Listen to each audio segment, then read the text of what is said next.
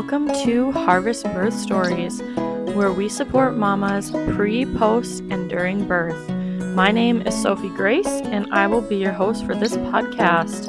We want to share empowering birth stories across the United States and beyond, and encourage mothers all around the world to feel proud and empowered by any story that they may have experienced. Let's get into the podcast. Thank you for listening.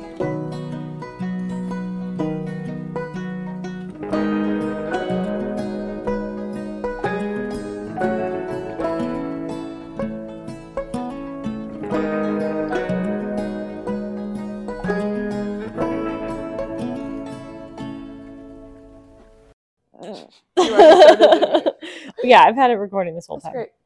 Okay, um, just to begin, hello, Hi. Beth. Hi. I want you to tell us a little bit about yourself and your family and what you guys do. And I mean, basically, just give us a whole life story from birth. No, I'm kidding. Oh, you want- from your birth. you want like my mom's maiden name, my social Yeah. security? yeah, all of it. No. Okay. No. um, I'm Beth, and I am married to my husband Tyler, and we have a three-year-old daughter Lakin, and a crazy lab mix Daisy. She's five. I love her. She's nuts, Yeah. but that's why we love her. Yeah. Yep. Tell us a little more about yourself. Oh well, I'm a teacher. I Yeah. teach first grade um, here in Wahpeton, and my husband works in law enforcement, so that's fun. Mm. Mm-hmm. hmm All the time. All the time. It's Mhm. just so exciting. Yeah. So that's that's us. And when did, when was your wedding? 2018? 18. 18. Old. So, yeah, I did their wedding. Um after you guys got married, how did you kind of decide when and if you wanted to have children and I guess how did that come about? Yeah. Well, Tyler and I had been together for like, was it nine years before we got married? So I was ready to have babies like immediately. And Tyler was not ready to have babies immediately. So we met in the middle and we waited, what, like six months? I don't know. a little know. bit. We waited a little bit. And yeah, so we compromised and we waited. It was like six months, Mhm. I think, which I appreciate now in hindsight. But pretty much. And did you guys have any like fertility issues or anything like that? Or No. did you conceive pretty well? No, we started um, trying or like not not trying, I Mm. guess. Actually, let's be real. We were trying because Pulling the goalie. Here's the deal. I'm a charts and graphs person. So like I cannot be a person that like doesn't. I'm I'm all in. so we started in started trying in like February, I want to say. Um, and then I bought like all the ovulation strips and all the things because I like charts and graphs and more Yeah. is more. And Science. so I started peeing on all of the sticks and I think so we got pregnant in May. So like what, three months? Yeah. Four months. Yeah. So And- pretty standard. Yeah. Did you, how did you find out? Like, how was your, like, what was your first initial, I guess, hint to maybe? That I might be pregnant. Yeah. Well again, I like to pee on sticks. So every month that we tried, I was convinced I was pregnant, and then I would pee on the sticks, and it was no. Um, and my first like symptom though was my face was so. I woke up one day and my face was so oily, and I Mm. was like not an oily person, so I like I was like, why am I all wet? And then I realized Weird. it was just I was like a greasy mess, That's weird. and I was like, that's I've never heard anyone say that. No, It no. happened to me one other time since having Lakin, and I was like, oh no, oh no. like, I'm not pregnant. but it wasn't. It's okay. Um, but that was the first thing I was like, "Oh, that's weird." But when you're like in that two week wait, and if if you are like trying to get pregnant, everything feels like a symptom. right. So I told myself I wasn't going to pee on a stick too early because it's a it's a cycle once you start. And I told myself it was like Memorial Day weekend, and I was like, I'm not going to do it till Monday. Don't want to like, ruin the- your weekend. yeah, ruin the weekend. And I think that was like maybe the day of like my period was supposed to come was Monday or Tuesday. And so I was like, not going to do it. Well, I peed on a stick on Sunday. Because if anybody it was knows, close enough. if anybody knows either of us, we're not patient. no, no. No. So like Sunday at like mm, crack of dawn, 6 a.m., I woke up and peed on a stick. And I was like, oh oh my gosh. Isn't that so weird? When you It's peel a lot like- of sticks and they're not positive, and then They are, and you're like, holy shit, my life's about Now to what? change. What do I do now? yeah. so um, I don't remember if I had. I don't know if I must not have had this plan. So I like put it in the due date calculator, trying to figure out like when I would be due, and I just happened to find out that I was due on Tyler's birthday, my husband's birthday. Mm. And so I was like, okay, well, I have to do something with that to tell him because, like, Mm. what are the chances?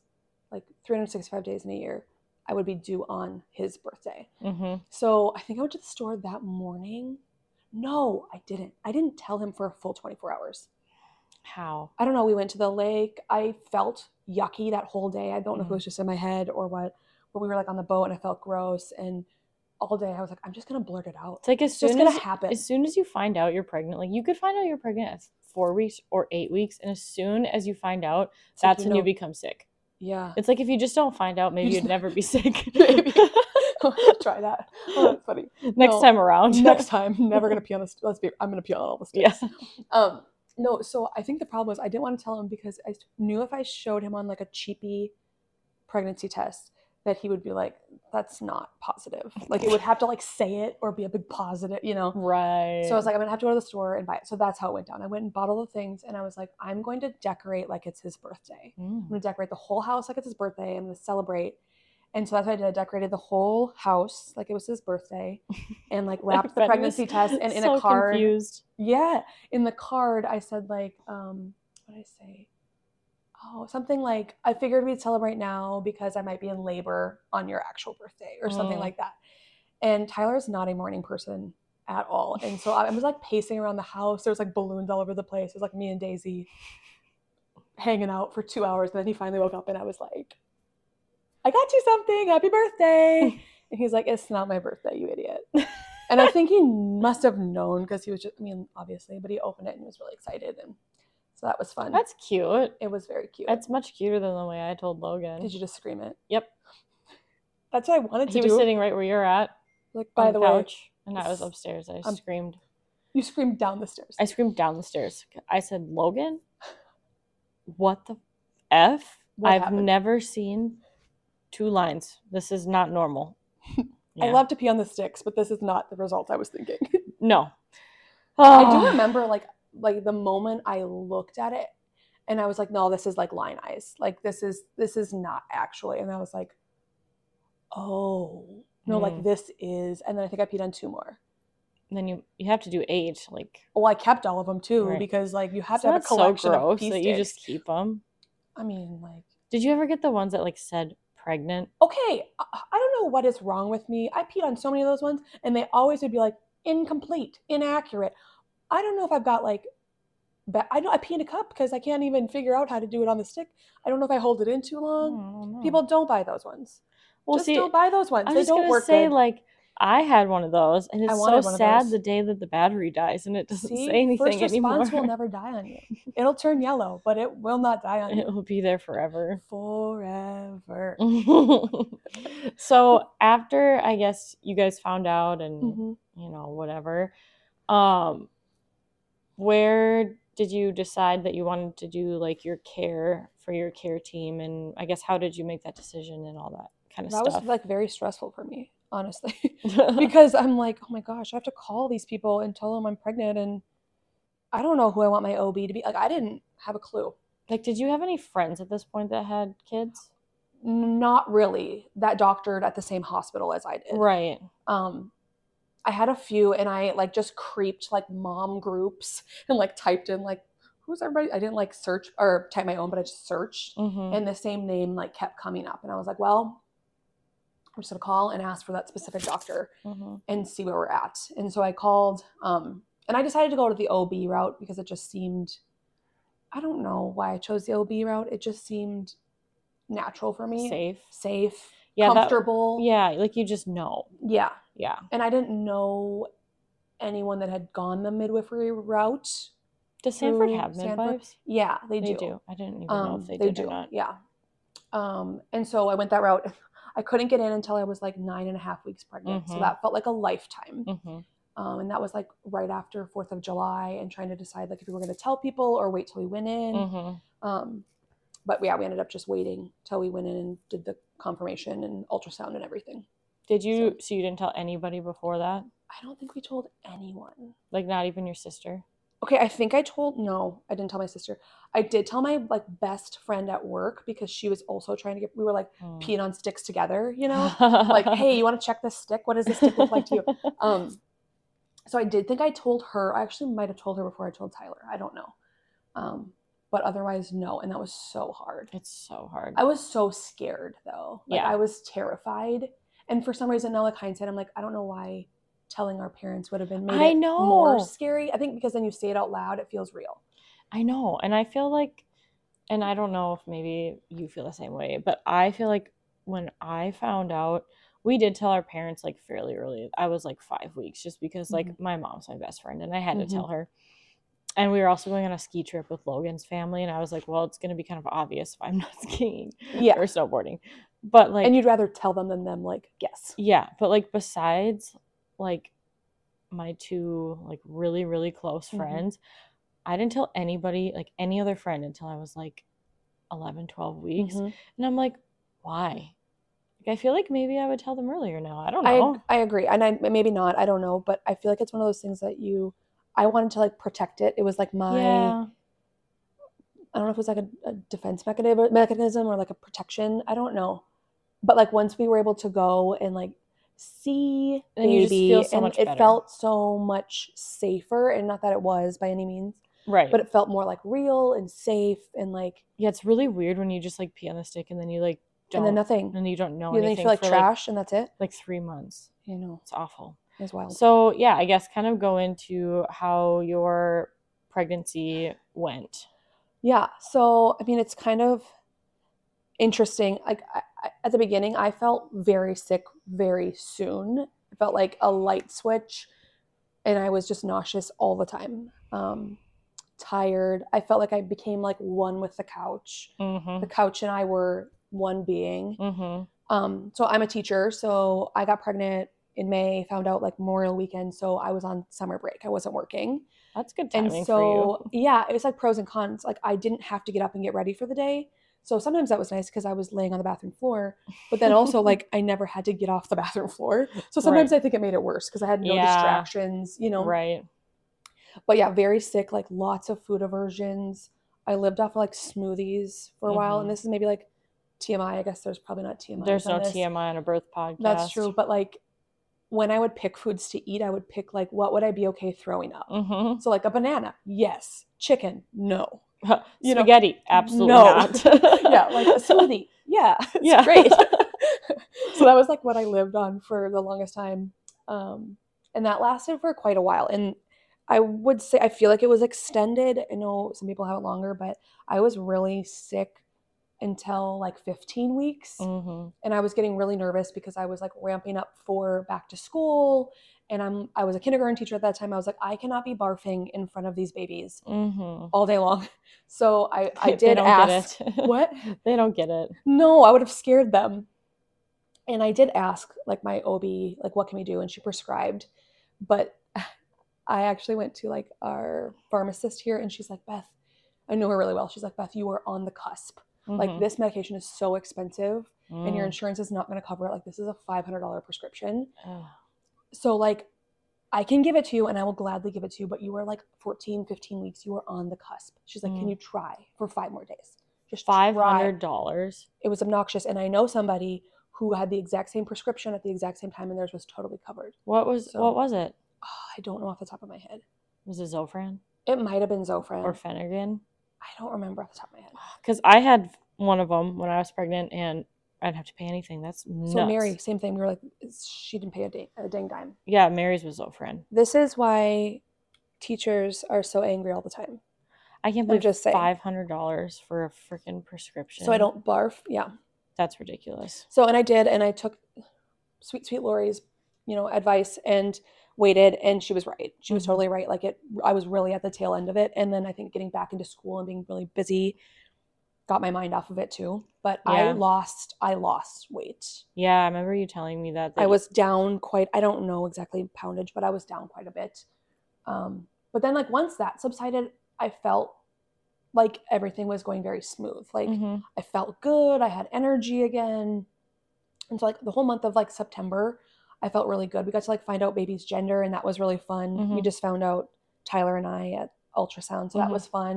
Did you tell Um, everybody else or? Yeah, we did like the whole gender reveal, which I think was really fun because Mhm. it was fun just to tell everybody all at once. Well, even Um, kind of like you had Lakin right before like the heat of COVID too. Yes, I'm so And glad I- we did it. And I feel like had you not had your gender reveal, like that's kind of like your last hurrah before. Everything being shut down. Yeah, it's like we didn't get to share her when she was born, but like we got to like celebrate her before, Right. which was really exciting. Yeah.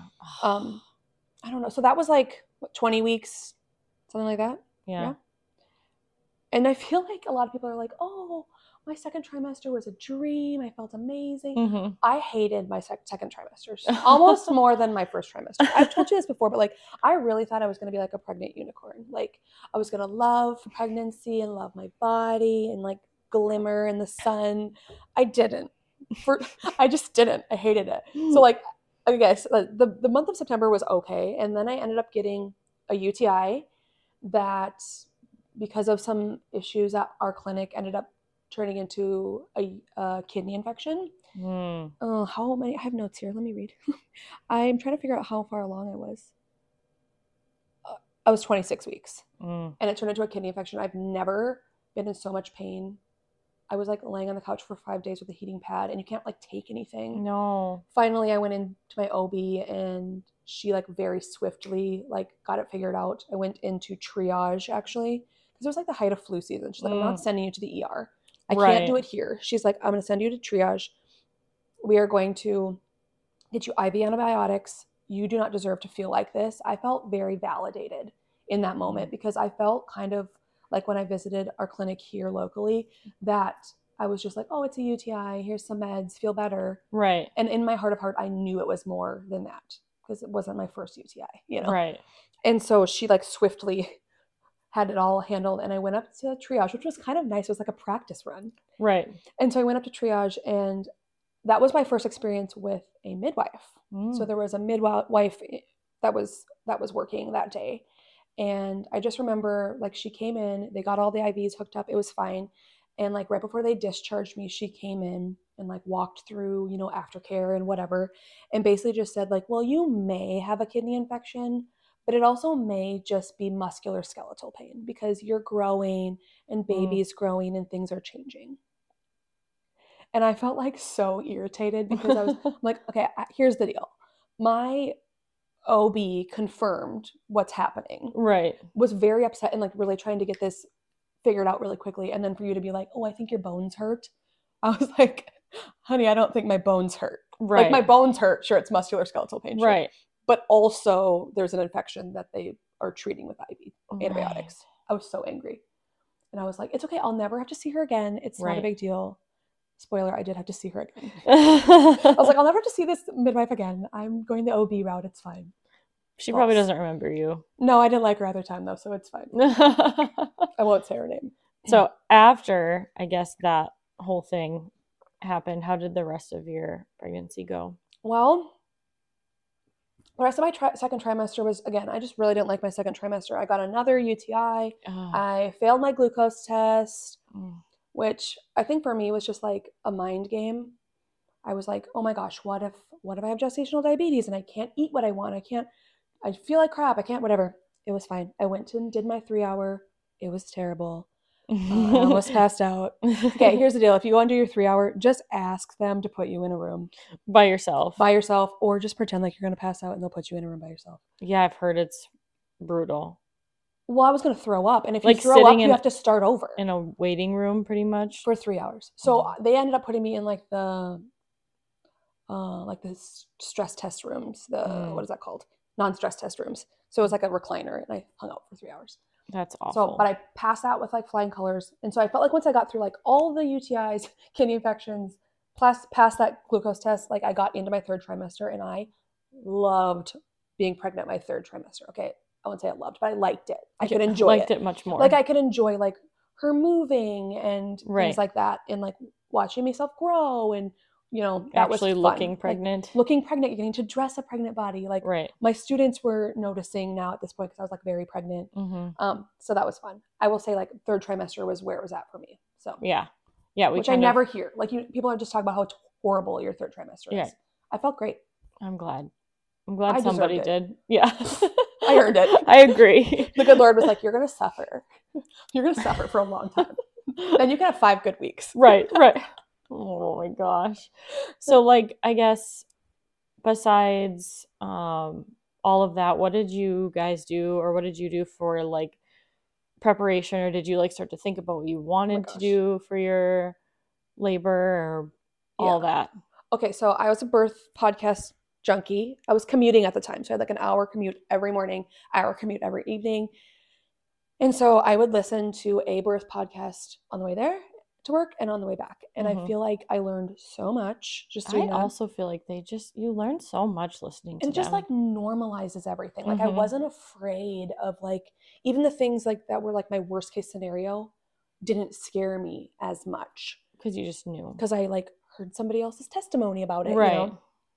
So that was huge for me.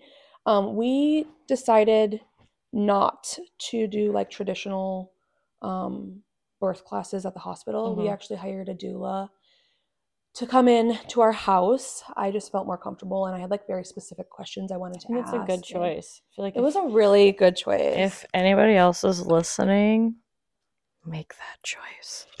very pro doula over here. Pro well, just like doula. pro, not even pro hire me, but just like no.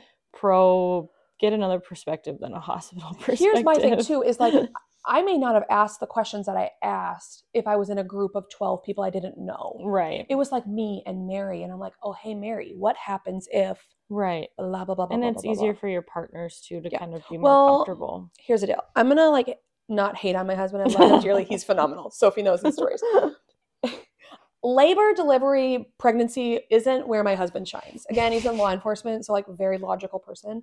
We had sweet, sweet doula at our house doing these. Like she was showing us like um, comfort techniques and breathing and whatever. And my husband like refused to turn off a football game Mhm. because it was an important game.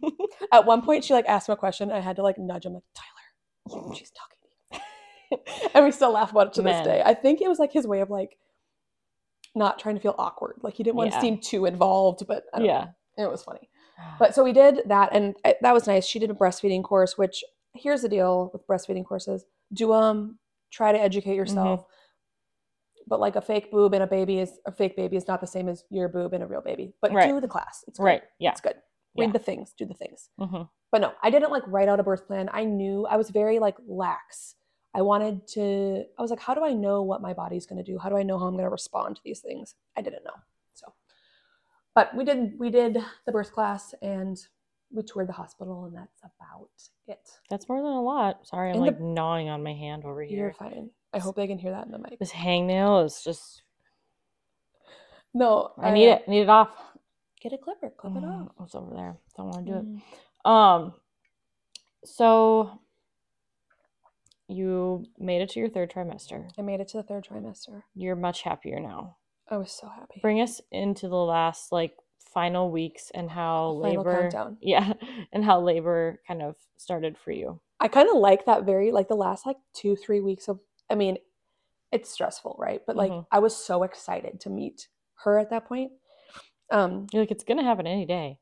it it felt like it can happen anytime. Well, and it's like I feel like when you're in like once you surpass, you know, 38, 39 weeks, you're Mhm. like within the month I will have my baby. like there's an end date. There's a light. Right. Like it's not Mhm. like I feel like when you're, you know, 5 or 6 months, you could Mhm. possibly have your baby early Mhm. and the end date is really far away. Yeah. But when you get there, you're like within the month. I remember hitting February. Her due date was um, February 7th. And I was like, this is baby month. Like, Mhm. I know this is baby month. We are Mhm. not getting out of February without a baby. Mhm. So that was exciting. Um, as far as like going into like OB appointments and stuff, I did cervical checks. I don't know why because they just upset me every time. Mhm. But again, I'm a charts and graphs and numbers person. So I liked having I'm kind of like check too. Like I cried and ate Culver's ice cream every time afterwards because I was sad about it. Um, but I was always like one centimeter, one centimeter, one Mhm. centimeter. And then so we went into our 40 week and I was like, all they told me is I have to be one centimeter and they can do the Stretch and stretch and sweep. And I was like, they're gonna do it. I just had this idea in my mind that I was gonna go on my due date. Like for some reason, I just had this feeling that I wasn't gonna go overdue. Can I give some hindsight on Tyler's whole? okay, so my husband works with a bunch of men and he works like really strange hours. He does investigations. So he has to take an on call weekend. So he decided, and his male counterparts who have had children however long ago, decided that women don't have their first babies on their due dates. They Mm. always go over, Mm, always. mm. So they decided that he would have to take his on call week the week of my due date, obviously, Right. so that he wouldn't have to have another one for a long time. Oh yeah. Right, logically. So um, he was working like a ton, but I had this feeling like Tyler, I'm pretty sure she's coming. Like Mhm. I, I can, in my like mom intuition, I knew she was coming. Went into my 40 week appointment, like I think it was Wednesday, and my due date was Friday. I went in. I'm like, we're gonna get a stretch and sweep. I'm gonna walk. We're gonna like get this baby out so fast. Mhm. And I went in there and my doctor literally laughed at my cervix, Mm. which was not a good feeling. Hindsight, I can laugh about it now. But she's like, honey, I am not able to do a stretch and sweep. You are Mhm. not dilated enough. I was like, I, I was a one. I was a one. You're like, I'm- oh, you told me I I'm a needed to, nun." be, needed to be a one. So I ate Culver's ice cream and she told me your baby's not coming for a long time, which was just making me mad because then my husband was right. And we don't like when our We- husbands are right, no, r- Husbands can't be right. especially when it comes to our cervix. Mm-hmm. It's mine. Yeah. Um, so I lost all hope. I went home, cried in my ice cream. It was fine. And then um, the night of my due date, so my due date was on Friday, so this would have been like Thursday, Night. 10 p.m. or whatever. This is when the show starts. Are we good starting with This is the show. This is it. It's a long show, but it's okay. Drum roll. Drum roll. Get hold on to your hats, ladies. I'm still just picking this stupid. You're, you look so excited to hear my story. God. It's you keep talking. I'm gonna find Okay. my freaking um. Hold, friend. What do you call those things? Nail clipper. I can't wait for people to hear you talking about your nail clipper over and over. You know what? These podcasts Anyways, are girl you want me to keep talking? Yes, I do. They're girl Okay. chats. You're listening? Okay. Yeah, I am. I just, Uh, where was I? Down somewhere. Oh, the night before my due date, right? The night before my due 10 date, p.m. 10 p.m. So due date is at midnight. I started having contractions. And I'm like, at this point, okay, and you can tell me if you've ever experienced when you have Braxton Hicks and you have like they're like, oh, when it's real, you'll know. hmm I thought they all felt kind of real. Um. Well, I had a lot of back labor, so I feel like I didn't have that. Well, right away, like when I started having like real contractions, they were like they felt more like period cramps Okay. and like back And labor. see, I feel like I felt like a lot of like period crampy crampiness for a long time. and they Oh. were just like, "Oh, it's it's this. It's it's just practice. It's just because usually Hicks." Braxton Hicks are just like Tightening. tightness. It's not Yeah. necessarily like pain. I had like a lot of discomfort Mm. too. so maybe you were having, you Maybe. know, contractions ahead of time. I was just very irritated when they're like, "You'll know." I was like, "I won't know. I've never done this. I will not know." so whatever. So they started, and of course, I tra- tracked them, whatever, and they were they were spread out but consistent. Um, and so like all night they were like spread out, you know, eight minutes apart for a minute. This was Thursday night, This right? is Thursday into Friday. okay. So uh, this is all happening on the morn of my due date. Mm. Um, all night. I labored, lightly labored, we'll say, from like 10:30 until 5. Was And. Tyler was gone. Tyler, oh yeah, Tyler was gone. He He's was working. working. Um, so he left at like 10 and went to work. So he was gonna work all the way through the night. hmm And so I labored at home, which I actually preferred because I wasn't bothering him then. I was like walking around in the tub, out of the tub, in the bed, whatever.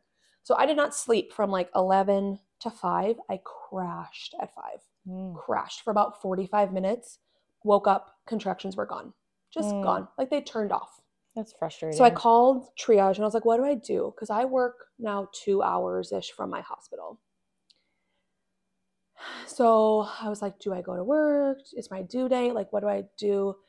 And they're like i mean if you're not having contractions you're not going to come in. So you can go to work if you want to but like if you want to use us as an excuse to stay home today tell them what we told you to stay home that's fine and I was like, no, I'm not going to sit around and not have contractions. Right. I'm going to go to work. I need. I don't want to write sub plans. I'm going to go to work. I'm going to say goodbye to my kids. This is my last day before potentially maternity leave because it's my due date and I'm having her on my due date. Yeah. This idea. And so I went to work, no contractions, nothing, Mm. just like once in a blue moon. I work all day. There's actually a really funny picture of me on my due date. I should send it to you. And I had gotten to the point where I was so sick of people asking me about my cervix. Like, I worked with a lot of ladies, right? And they're Right. like, Are you thinning? Are you dilating? And you're like, That is my personal business. like, yeah, Yeah. I lost weight. I am thinning out. and I was just so irritated. And so my my best friend at work made me this like sign and a cute little gift with snacks that basically like, yes, it's my due date. Yes, I'm dilating. Yes, I'm thinning. yes. Yes, I'm mad. I'm here. You'll have to send that to me. I don't want to be here, whatever. And I just look very thrilled in the picture. So I had no contractions really at work that day. Got in the car for my commute, and it felt like the further I got from work, the more contractions I was having. It's like my Mm. body knew, like, you're done. You you You're relaxed. You're done. Yep, you worked. You're done. You're going home. You know your class is set. All of that is your maternity leave is planned hmm and it literally was like they were like 15 minutes apart and by the time i got home it was like they were eight minutes apart so not Mm. like fast but like it's just wild in an hour Right. how my body was like oh you're Your home." mind probably just like shut off because you were done for the week. i think so yeah yeah. so that was tyler's birthday and so we went out to dinner and like contracting on and off nothing really to note um but then again i fell asleep on the couch at like 10 o'clock tyler ended up having to go back to work at 10 p.m so he was pulling like another overnight um, he got like an hour of sleep the night before. I also got an hour of sleep the night before. 45 remember minutes. that okay? Mhm. yeah.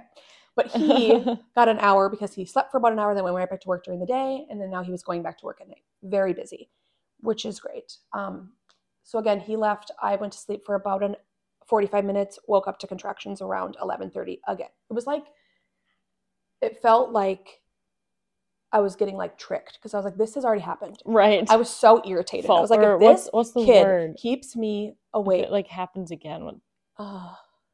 what's that word? Uh, Repeat? I don't know. repeat good job Good repeat, but it's not that. It's like deja vu. deja um, vu kind of yeah so i woke i woke up whatever labored and i could like it felt more intense i feel like immediately um and i looked at my contraction timer thing just like last night to look at it and i feel like they were like starting at like six or seven minutes apart and it was all night long Mm. i did not sleep a wink i remember being like in out of in of the tub out of the tub Were in they the tub painful or were they just like annoying enough to keep you awake?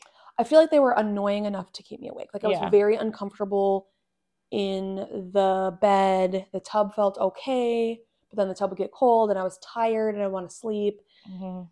And so in and out of the tub, in and out of the tub. I finally texted Ty, I think at like three o'clock, like, by the way, this is happening again. it might be nothing, but like, please don't be three hours away. Like, Right. please be around. And he got home around like five and he like was like, I gotta go sleep. You do you, boo. I trust you. Let me know if you need me.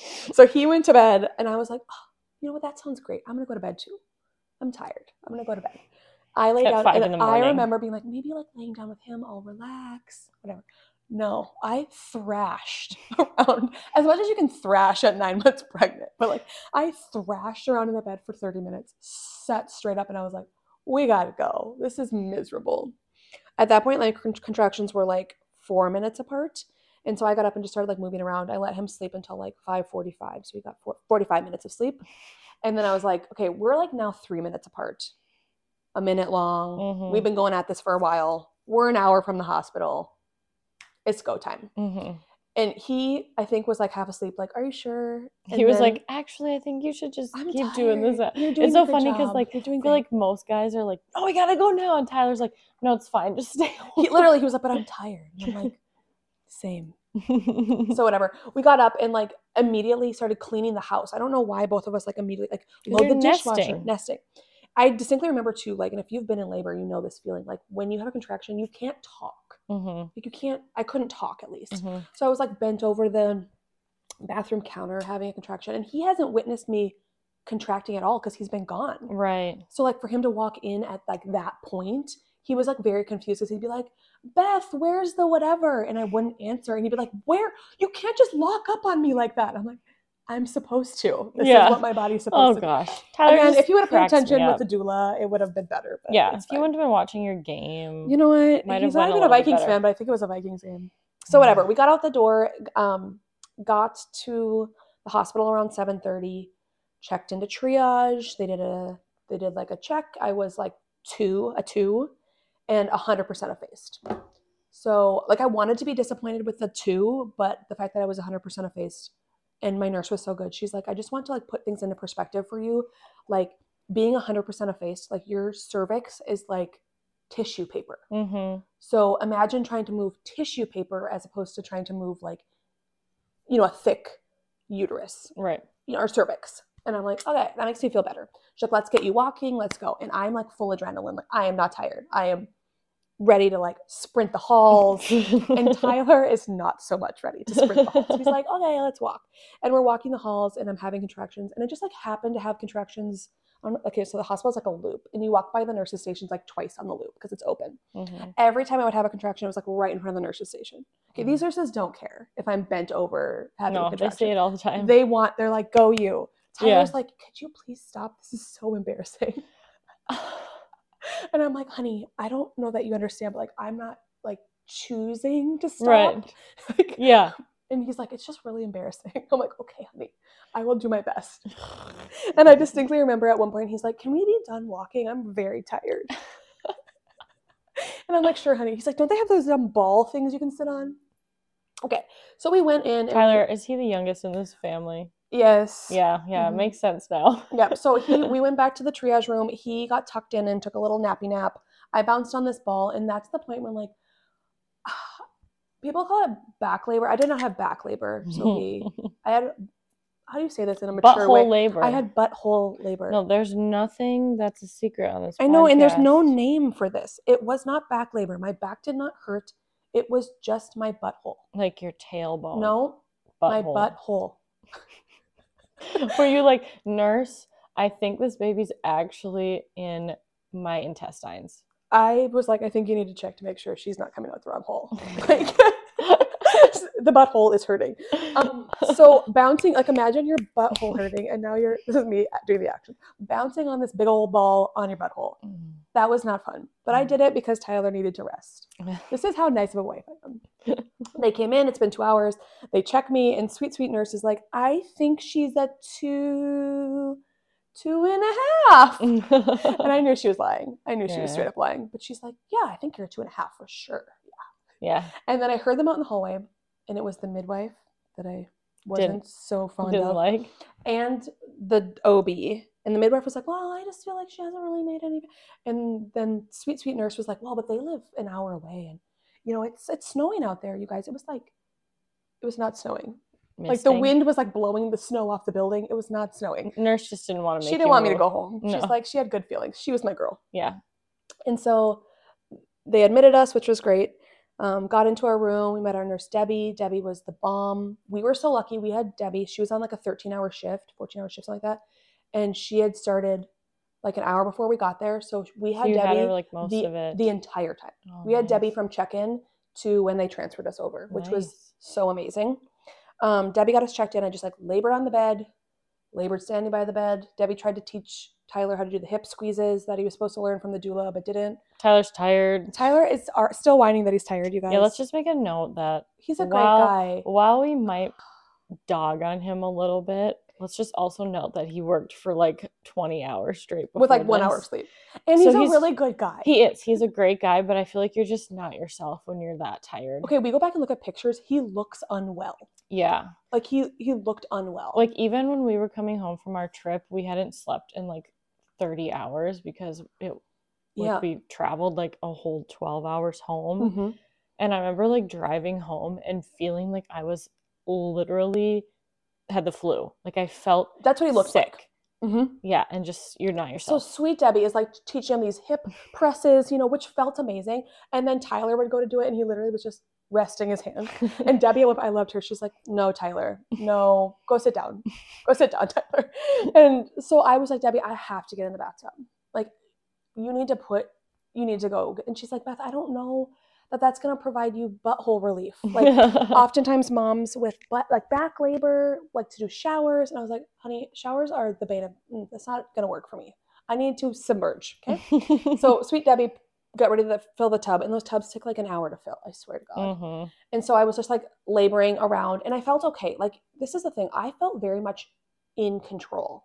Like I am a I did not imagine that would be that way, but like I felt very much in control. I knew what I needed to do. I felt good about it. I got in the tub. I was by myself in the bathroom and it felt great. I was like on my back or on my butt sitting relaxing in between contractions and then I would get a contraction. I would like roll over off of my butthole because my butthole would hurt. And then I feel like such a child saying butthole That's over and over. I love it. I love it too. Anyways, so and I just did that kind of it was just like a rhythm for a couple of hours.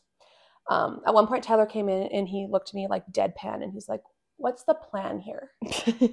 And I was I very calmly looked at him and I said, The plan is to get the baby out. Um, so that's the plan. And he's Mhm. like, Well, Debbie and I were talking, the nurse, and you seem uncomfortable. I mean, because I was okay. this is know. the part I was not quiet. I'm not gonna say I was like screaming, but like I was breathing. You know what I mean? Like you've had a baby. right. It's not like okay. And some people are like, I Yeah, was. no. It was my butthole hurt. Okay. Yeah. And so he comes in and he's like, "You're being a little loud." Um, so Debbie and I thought you seem a little uncomfortable. Uh, we went ahead and we ordered your epidural for you. this kills me. Like the first time you told me that, I'm like, dude, I hate Tyler. Yeah, But also like hindsight. Let let me just explain it. So like, it kind of sounds bad. Like they don't even want me to try, bad. right? But I think Debbie knew, and I was very open about. I was like, I want an epidural. I want to ride this out as long as I'm not miserable, mhm. and then I do want medication. so it was kind of like in your plan. Yeah, absolutely. And Debbie, like, I feel like Debbie understood, Mhm. and I'm like, I I think I'll know when I need it, but I might not. Mhm. Um, and so I felt very calm, and I was like, I don't know if I'll need it. And then Debbie explained, like, I just ordered Tyler and I just ordered it because it can take a really long time for anesthesia to get here. I don't know how much longer you're gonna want to be in this tub, and when you get out of the tub, it's a whole new ball game. Mhm. And I was like, oh, I don't think so. I think it'll be fine. I was in and out of the tub before. It's fine. So I was like, well, let's try to get out of the tub. Let's check to see if I've made any progress, whatever. Because I felt good about it. And for some reason in my head, I felt like I needed to be like a certain number before I could get an epidural. I don't know. Mhm. So I got out of the tub and immediately, I don't did you labor in and out of the tub at all? Like, Mhm. it's like the moment you get out of the tub, I don't know what it is. It was like I was at like a three and I felt like I went to like a nine. It's either it goes either way. It's either like people get in the tub and they stall out, or people get in the tub and they jump. No, like pain wise. Yes, but Yes. like I mean, like people will get into the tub and they'll get so relaxed that they'll just stall out and their Yeah, contractions will Yeah, stop. calm down. Or it's the other way around where they Mhm. like ramp up. Yeah, and so I felt like I was so chill in the tub. Like they were very consistent still, but I got out and it's like something about the water is like not numbed everything, but dulled Mhm. everything. Getting out, I felt like I was going to die. Mm. I was like, first of all, there's so much pressure in my butt. She's coming out. Like, and they tell you like, oh, let us know if you feel pressure in your bottom because if you feel like you have to poop, then that's baby. I'm like, she's here. She's got to be half out. Like I didn't feel it in the tub, but I got out and maybe just gravity. Yeah. I was like, position. holy, she's falling. And I remember I walked to the sink and I put my head on the faucet and I was sobbing. I hadn't cried at all. I was Mm. sobbing. And I was like, ow, ow, ow, I'm done. This is too much. Yeah. And they're like, okay, Beth, you need to walk. You need to walk from this to the bed to the bed. it's like, no, I can't even lift my head up. I'm Mm. I'm stuck here. Hmm and they were so sweet like rubbing my back and trying to be very like i just remember being like i'm going to give birth right here because i can't move. I will be here. And she's coming out obviously. That's what it felt like. You're like so "She's out somehow of-" it must have just been like in between contractions i like sprinted to the bed or something.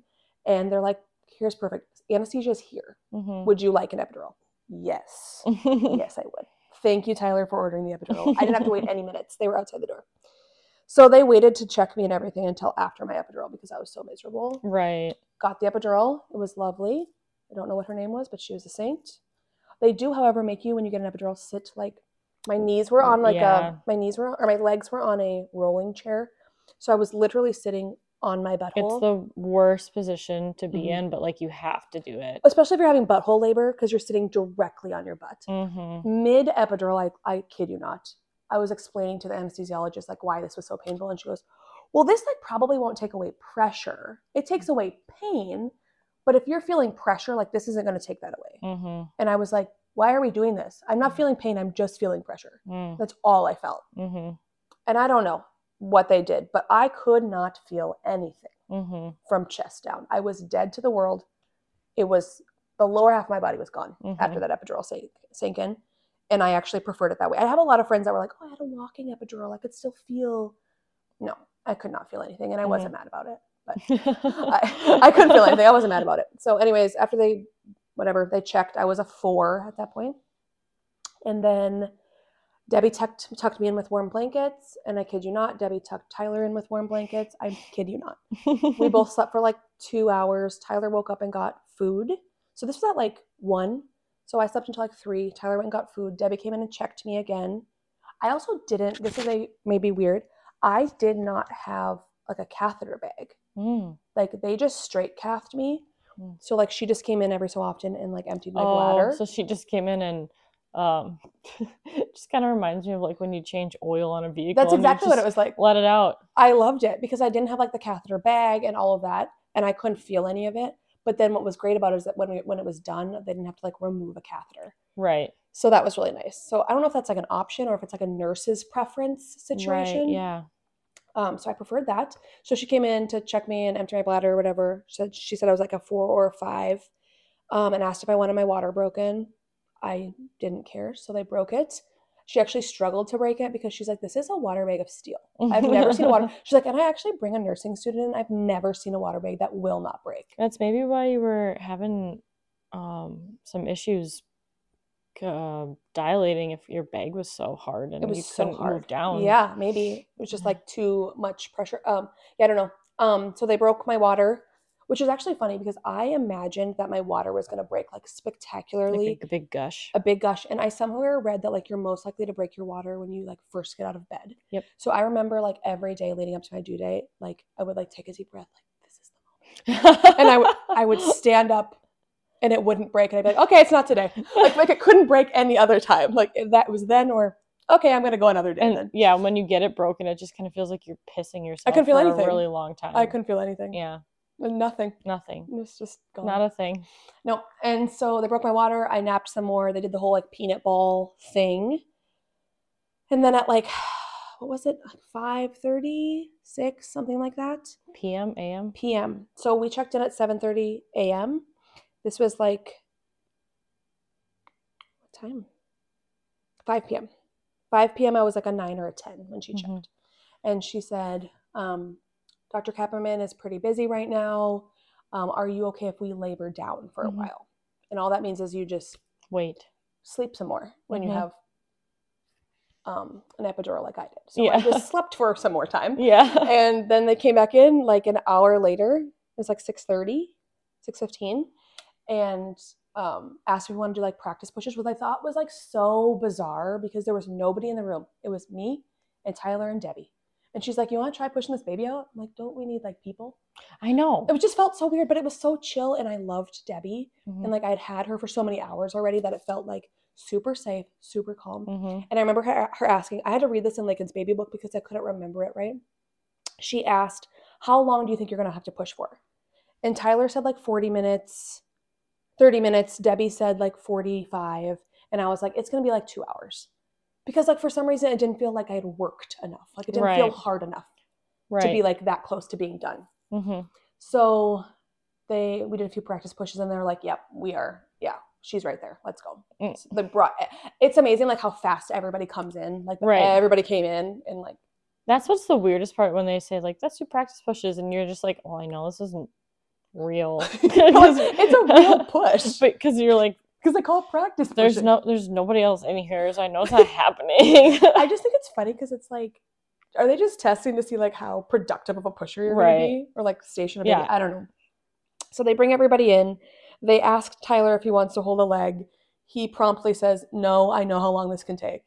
So they put him in this. I'm again dead to the world. I can't feel anything. So like I'm not. My legs aren't doing anything. So we stir up those puppies up and um, started pushing. I pushed for like 34 minutes. I couldn't feel my contractions at Mhm. all. And They were- you. they were very spaced out, Mm. like very spaced out. I know they gave me pitocin towards the end because they were just like so spaced out. And then at one point I asked, like, and this is maybe weird, I don't know. I was like, can I feel her? I didn't want Mm. to like a mirror, I didn't want to see, but I was like, can I feel her? And the doctor was like, you're gonna feel a lot of her. Mhm. I was like, okay. And literally, it was like her whole head was like right there. I was like, oh my! I think that's when I was like, oh my god, I'm like pushing a. It's like a mind body connection, kind of. I was like, oh my god, I'm I'm doing that. Yeah. Like I couldn't feel it, but now I can feel her. right. And I was like, holy shit. That's crazy. Holy shit. And then it was like two more pushes and she was out, screaming bloody murder. Like screaming. I like just remember, I think every mom probably remembers that like first scream. I remember having a lot of anxiety about like something happening to her where she would come out and not be breathing, like Mhm. not be crying. And so I just like would pray, like, I just want her to come out screaming. I just Mhm. want her to be screaming so loud. I want everyone down the hallway to know she's here, like screaming. hmm And it's actually funny, like, because it's like God answered that in like the most obnoxious way because she came out and she screamed and did not stop for seven hours. So, Mm. like, God's like, I got you. she's alive. I was like, I need to be more specific with my prayers. yeah. like, I got you, God. Next Um, time, God, maybe just you know. Maybe like one or two cries and then we can yeah, settle then in. we can sleep. also, what was strange, and I've never heard of this either, like, she came out and it must have been like short cord or something, Mm. but she was facing, like, they brought her up, but she was facing like away from me. So I could see like the back of her head. Did she um come out that way, or did they like switch her?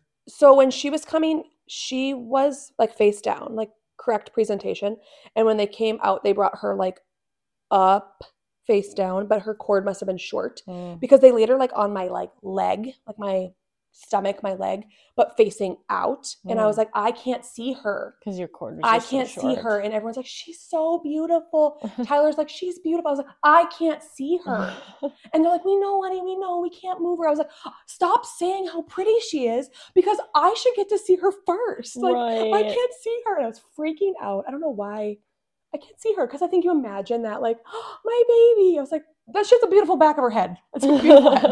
Look at that hair. Look at that hair. she had really- a lot she of had hair. some, but not. It wasn't Yeah. like it wasn't anything to write She's home got a lot now. Her face is better than her back of her head was. So whatever, they brought her up. She like immediately wanted to nurse. Like immediately wanted to nurse. So we can go into that whole journey if you want to go into that. Are you ready? Yeah. Um, I'll just preface this by saying Beth and I have talked about this journey that she tried to have for a lot of times. We've talked Yeah. about it a lot. Another way I feel like God is like laughing at me, like literally I gave birth to her, and the first thing out of my mouth, other than I can't see her, is, "Oh my God, that was so easy." Oh my God, and I know I was medicated, but that doesn't take away that I still had to push her out.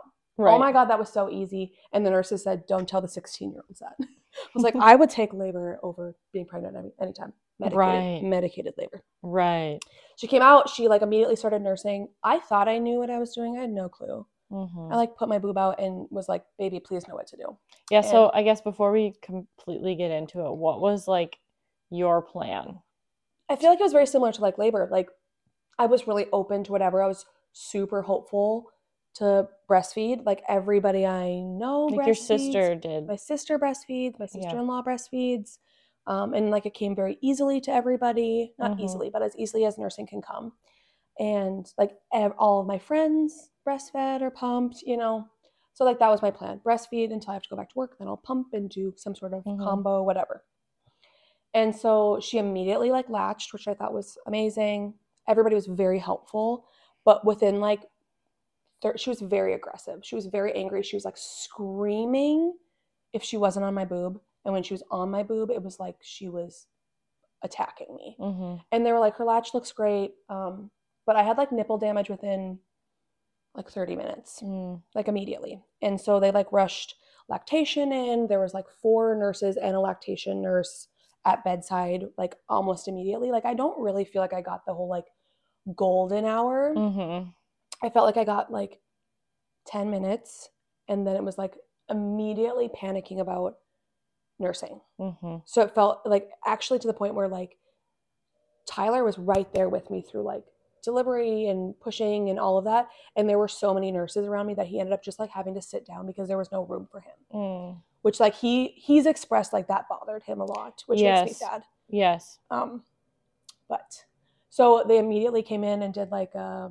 little eval, and they said everything Look, you know, she's latching and she's trying and whatever, but you have a lot of damage already, so let's try a dun dun dun nipple shield.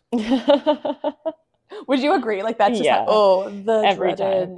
well, and even like how you said, like Tyler has expressed that he, you know, didn't like Mhm. that whole part of it.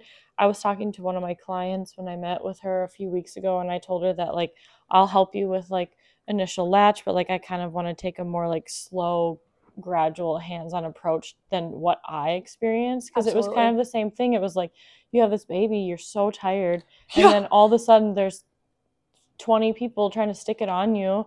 Like just relax. yes. Just and like and like Tyler wasn't part of the process. right. Like to me, hindsight, I would have been like, can you please move so my husband can be right here? Like, can we just enjoy this moment Yeah, well- before I get ripped to shreds?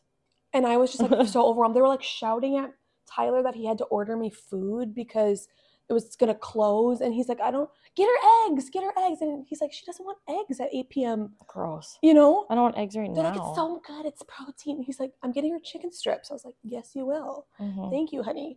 But anyway, so I felt like that whole process was very overwhelming. Mhm. Um, they gave me the nipple shield. I tried to feed her. She just kept crying. They they just kept expressing like it's so normal. She's doing great. She's latching. She's nursing.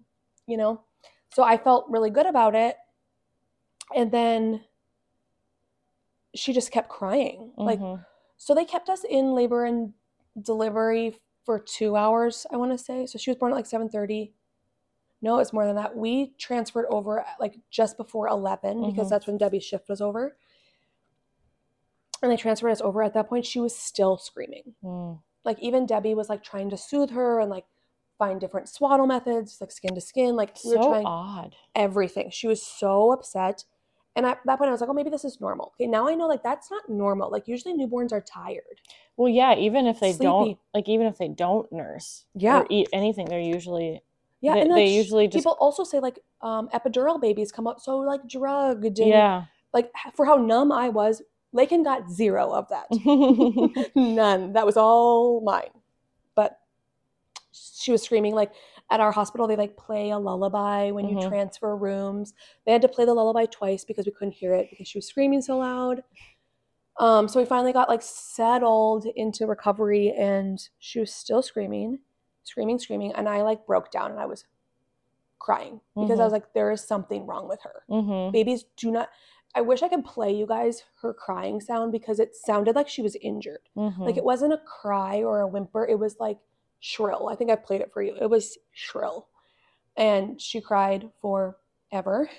And finally like 1 a.m so we had her at 7.30 i had her at 7.30 um, at 1 a.m the nurse was, was like do you want me to reach out to, to pediatrics? Like do you want me to ask a doctor to come see what's going on? And i said yeah because this isn't normal. Like Mhm. she is broken. Something is wrong. She's trying to tell us something is wrong and i don't Mhm. know what's going on. So they contacted a doctor doctor said i'm not coming to see the baby until you feed the bottle baby a bottle because it sounds like baby's hungry. Yes mom is nursing. Let's try that first before i Mhm. can come up which i don't have any feelings here nor there with that. The nurse like very tentatively like asked like would you like me to? Like feel free to say no. We can wait for the pediatrician to come up. But he just said like in the meantime if you want to try that at that point i was like just honestly try whatever. I was like can you feed her though? Because i don't know what i'm doing. Right. i have no clue. So she fed her um, a formula bottle and she did phenomenal with it and she like immediately passed out. Mhm. immediately. And slept. And it was like silent in our room and i was didn't realize how f- freaked out i was. Mhm. um, so I fed her that we had then i mean been up forever and i mean we slept a little bit but been up so long so our nurse actually offered to take her i think because she saw how traumatized we were from the seven hours of screaming Right. so they did take she did i mean it's like a baby friendly hospital but she's like i will take her i don't have a nursery to bring her to but i will watch her I just held her. yeah, just held her and put her by her computer when she was taking notes Right. or whatever. So we slept for a couple hours and then they brought her back to nurse, I think, that night. Yes. And she brought her back in and we like tried nursing and it like just really wasn't working. They had like taught us to hand express, so we tried hand expressing. I don't know. I didn't know what I was doing, and I feel like Yeah. nothing was happening. And there was like no colostrum. Maybe there was some, but it just felt like When you were hand expressing, was there really like nothing? there was some. There was some. but like Like Oh. we fed her with a spoon for a Mhm. while. Um, I will say, and I can preface like speed this up a little bit. Like we met with lactation probably four times while we were at the hospital, and it was like three different lactation people, and every single person told us something different. Yeah. So like one pushed a pump, which I got a little frustrated with because everything like I had read was like you don't want to pump too early, like you don't want to mess Right. with your supply, you don't want to introduce a pump before you need to. So I was a little hesitant. Um, the other person wanted us doing like SNS, so essentially like pumping or hand expressing. So nursing her, then pumping her hand expressing, and then feeding her through a tube. like triple feeding. Like- you mean? Yep, but with a tube instead of a bottle. So I could get like nipple stimulation while she was getting so she was getting that feedback Yeah. like, oh, I suck, and then I get milk. Right. Which in my mind made total sense. And then I also could see that she was getting milk because I Mhm. knew what was in the syringe. Right. And I knew she was drinking it. So we did that, and that was like night two, and I had every understanding that we were gonna go home and do this until my supply came in. And so it was the day of um what is that called? when Discharge. discharge thank you. Um day of discharge. And i was like i'm gonna need some more supplies for sns because i we are running low and i can't buy this stuff. Mhm. and the lactation lady was like you can't have this. You can't go home doing this. And i broke down because i was like i just spent 24 hours of my 48 hour stay here practicing this and doing this. And now i can't do it at home. What do i do at home? Right. how do i feed her what do i do Yeah, so if anybody's like listening to this and they're pregnant, I highly recommend if you want to breastfeed to reach out to an IBCLC in your area if you can and do and this is something I didn't do either. Like I didn't know. Do like prenatal visits with your IBCLC so then when Mhm. you have baby, they are the person that comes in and Yeah. gives you the same Mhm. You know, Yep. care the whole time, like Mhm. continuity. Like you said, you Continuity. had four different people. And I don't blame them. I really think they were trying to help, but it's really hard. It's almost there, there are no notes in my file yeah, from lactation right, at the hospital. right. So I'm just assuming that they don't um, chart hmm because I have no access to those notes and I should. And so I'm thinking that they have no way to pass that information from person to person. Right. And that's huge to me because it was like whiplash every time Tyler and I were trying to learn how to feed this baby. It was like whiplash. And so we were supplementing with formula, which I was totally fine with. And she was at my boob all of the time. Um, there was a stretch overnight, the second night, that the nurse kept her for like six hours because I was just, you guys, tapped out. hmm Yeah. And I think she was just like worried about us and being okay going home. Mentally. Yeah. And so that was the best thing she could have ever done, though, because I woke up very clear, and we had. A, I was like, fine, we're just gonna triple feed. We'll just triple feed. It'll be fine. I'll just feed her, and then I'll pump, and I'll feed her a bottle. And if I have to supplement with formula, it is what it is. hmm So that's what we went home and did, and I triple fed for what felt like forever. I just the thing if you don't triple feed, if you've never triple fed before, it's like you're essentially feeding all day long. Yes, because you You, don't get a break. you nurse, which is when they're really Takes- little, it's usually like twenty to forty minutes. Like any- 40 minutes, yeah. Anywhere in between there, and then you pump, which is another twenty minutes, Mhm. and then you give them a bottle, which is another ten minutes, and then you have what an hour until Now you're to do washing your pump parts. Yeah.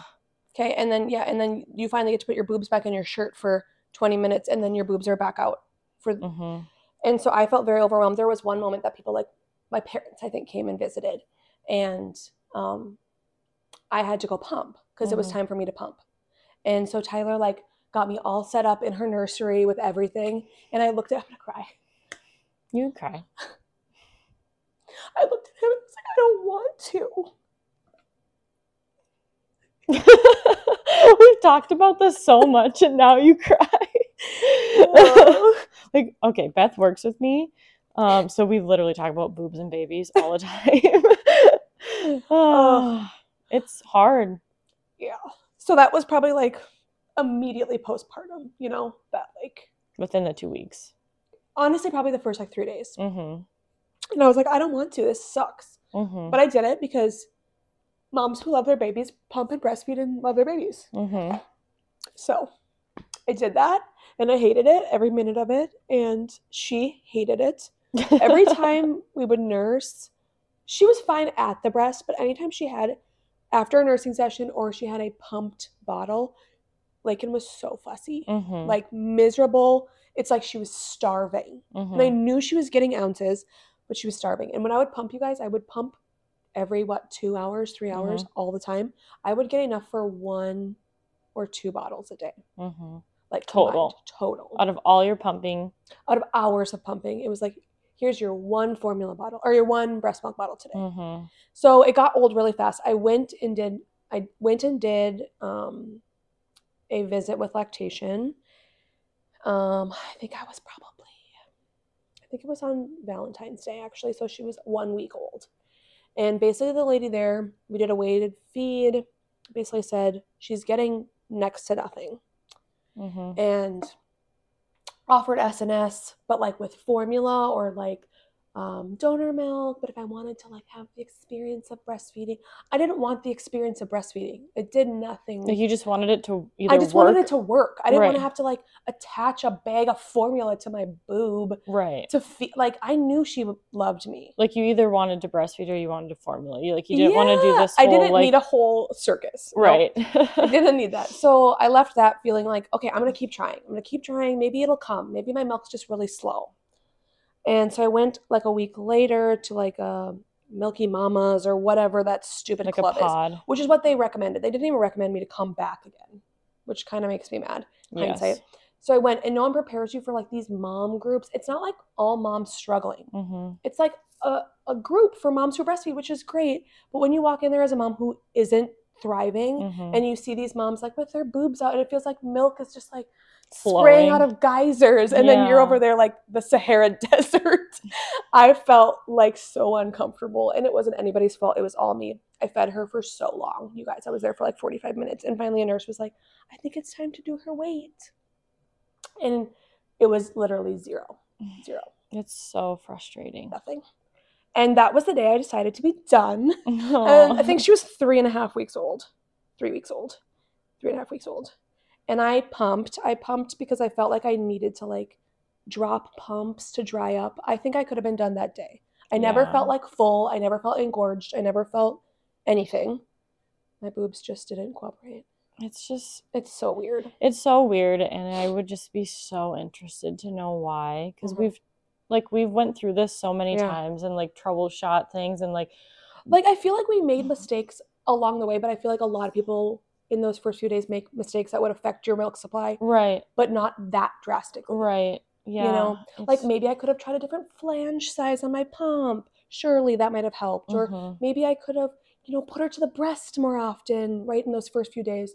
But like, I just feel like in the grand scheme, like, I don't know that that would have remedied the Yeah, situation. I don't just- know. you never know I don't know.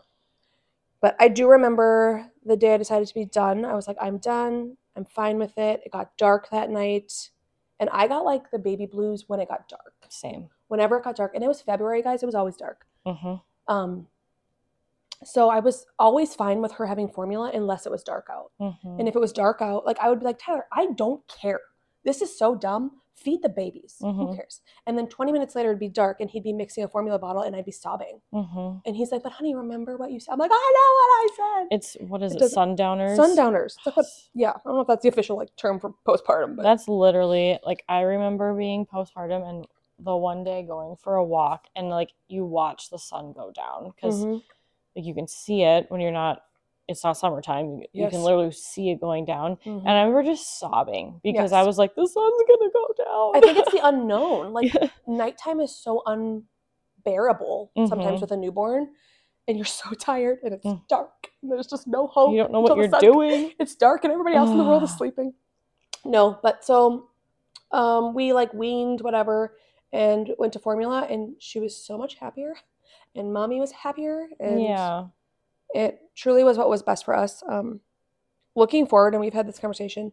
If we were to have another, I really struggle with like trying to decide to would we just go to formula because for our family it worked really well and avoid the heartbreak piece of like Mhm. trying and failing that's not the right word but trying and being unsuccessful again Mhm. or do you give it a go with the intention of like if it doesn't work, it doesn't work. Mm-hmm. Um, I don't know. So, what do you, I guess, have to say to any moms listening that might have went through this, something similar, or that might go through this?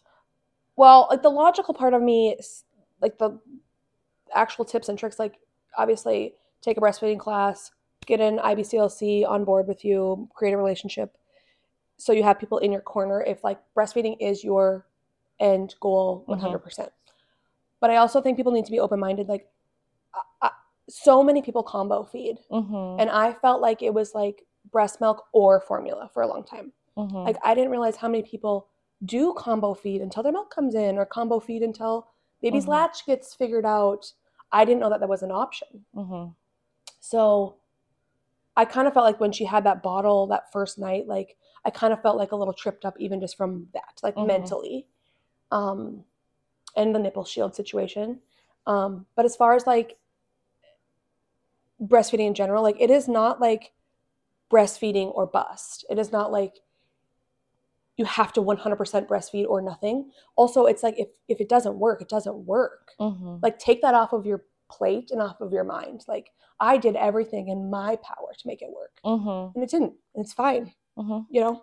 It's not breastfeeding or bust. Like my kid is great. She is thriving. She's 3 and nuts and crazy. I am still a phenomenal mom. Doesn't matter what was in her bottle Mm-hmm. or in you know in her belly so that um but yes get as many like people on your team as possible to support you but also i think make sure whoever you put on your team is okay with like knowing when you're done Your decisions. like what you're done looks like right. because i was a much happier postpartum mom when i packed up my pump and i was done Mm-hmm. like it felt like a thousand pound weight was gone Mm-hmm. and i could like oh, i enjoyed motherhood more when i was done with that Mm-hmm. which makes me sad because i was excited about that journey but i don't feel like i missed out on anything either Mm-hmm. so Yeah. two sides of a coin I love it. That's good advice. yeah Do you have i feel like too it it just helps to hear someone like if you want to just formula feed your baby that's okay Mhm. like i may stroll in if we have another one and just tell everybody i'm going to formula feed because i want to Mhm. and that's awesome Mhm. Anything else you want to say Oh, before we make this a two-hour podcast? it's going to be a two hour podcast i told you that um no i will say too like i feel like i had a very positive epidural experience and you don't always hear that there was nothing that i took away from that where i was like oh i wish i did an xyz Mhm. I feel like i didn't lose any magic of birth Mhm. by being magi- medicated so if you want to medicate yourself it will still be magical Mhm. and phenomenal and you'll still feel like a superhero Mhm. um, get yourself some good like pre-education whether that's like get a doula or whatever don't don't skip that because you're gonna want that and then educate yourself like get yourself to a place where you feel confident in making your own decisions right. because like i said i feel like i labored by myself for a while and i felt most comfortable doing that because i knew my own choices Mhm. so get yourself in that in that headspace but That's my favorite. To have education for your own decisions. Yeah. Make your own decisions Yeah. you do you boo. Informed consent. Yes. Yeah. And don't give a crap what anybody says. No. I mean, like, take everything under advisement, but you're your own boss. when your husband tells you he ordered an epidural, don't give a crap. And to be like, thank you. I will use it when I want to. And if you have butthole labor, it's okay. Also, yeah, if you have butthole labor, call me. I'll But- talk to you all about it. We can Yeah. be at a butthole and let's club. figure out why. Sure. yeah. Just numb that butt- butthole right up. It'll be fine. All right, Beth. We need to we need cut to it. wrap it up. Thanks. It's been real. It's been fun. Thanks for coming. It's probably your bedtime. No, No. No. Okay. I got things to do. See ya. Okay, bye.